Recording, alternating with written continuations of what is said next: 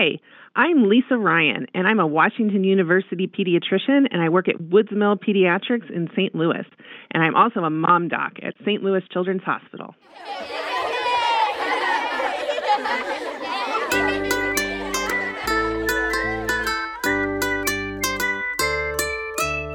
Welcome. This is Mom Docs, the podcast from St. Louis Children's Hospital. I'm Melanie Cole, and today we're talking about heat exhaustion and heat stroke.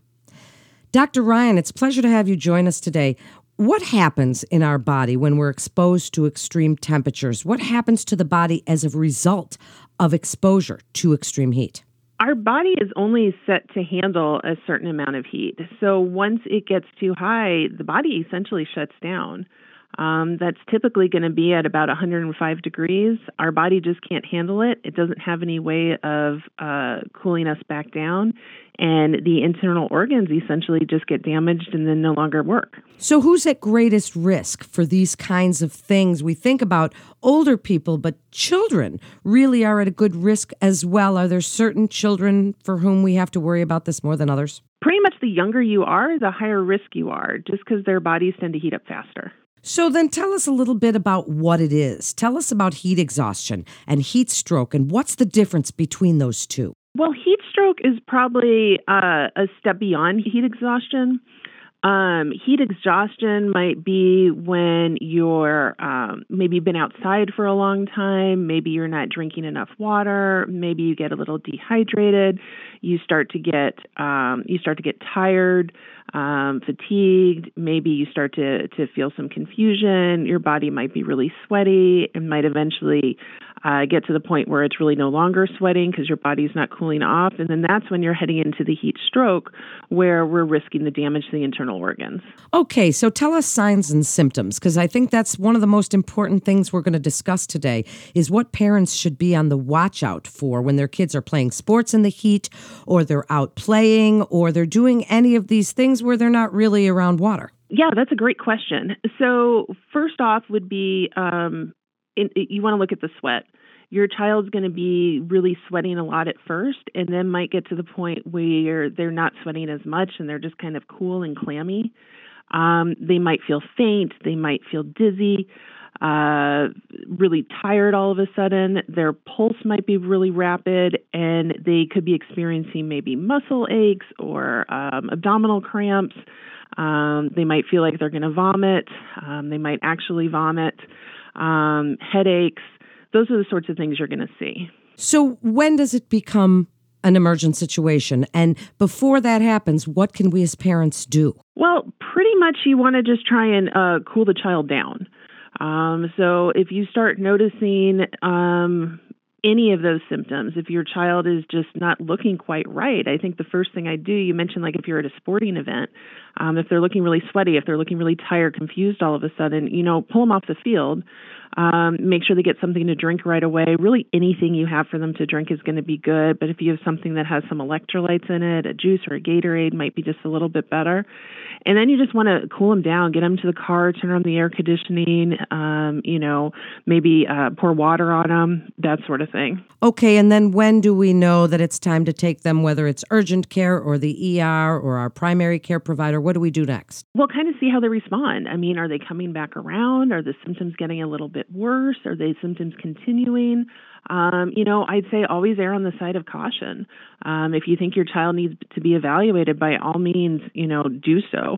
Uh, you can always call your child's doctor, but if you're really concerned, no one's going to fault you for going to the emergency room. Well, that's certainly good advice. Is there any way to prevent it? We hear about dehydration being a contributing factor. Does drinking more water help with this? I'm a mom as well. And when I would go to my kids' sporting events, I would bring a big cooler full of ice and towels and I'd keep them in this water.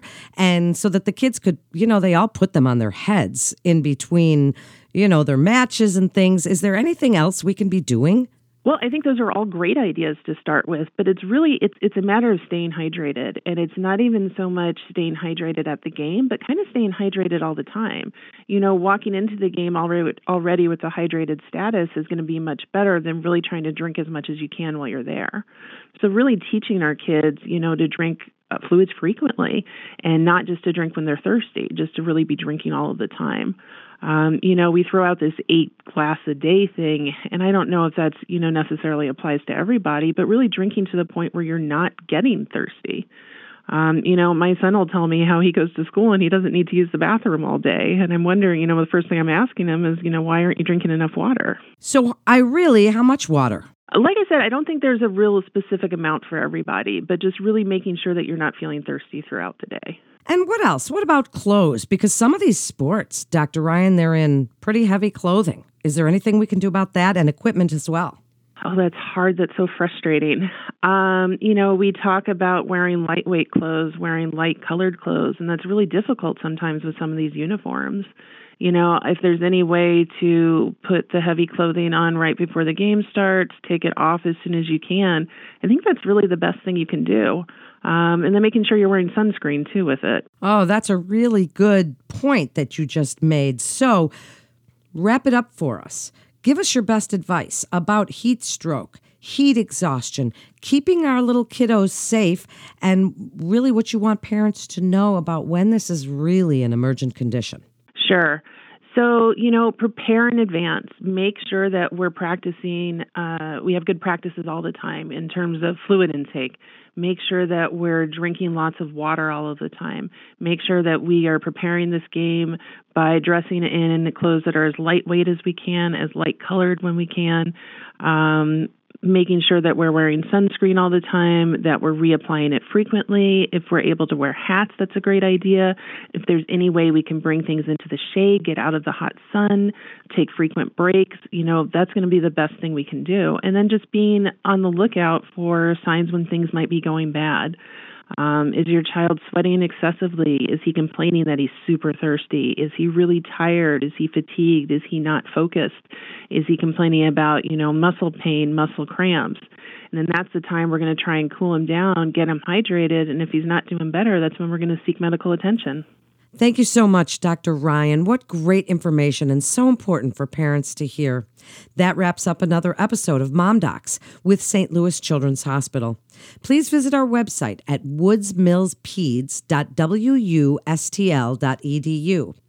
Or for more advice and articles, you can check out the Mom Docs website at childrensmd.org for more information and to get connected with one of our providers.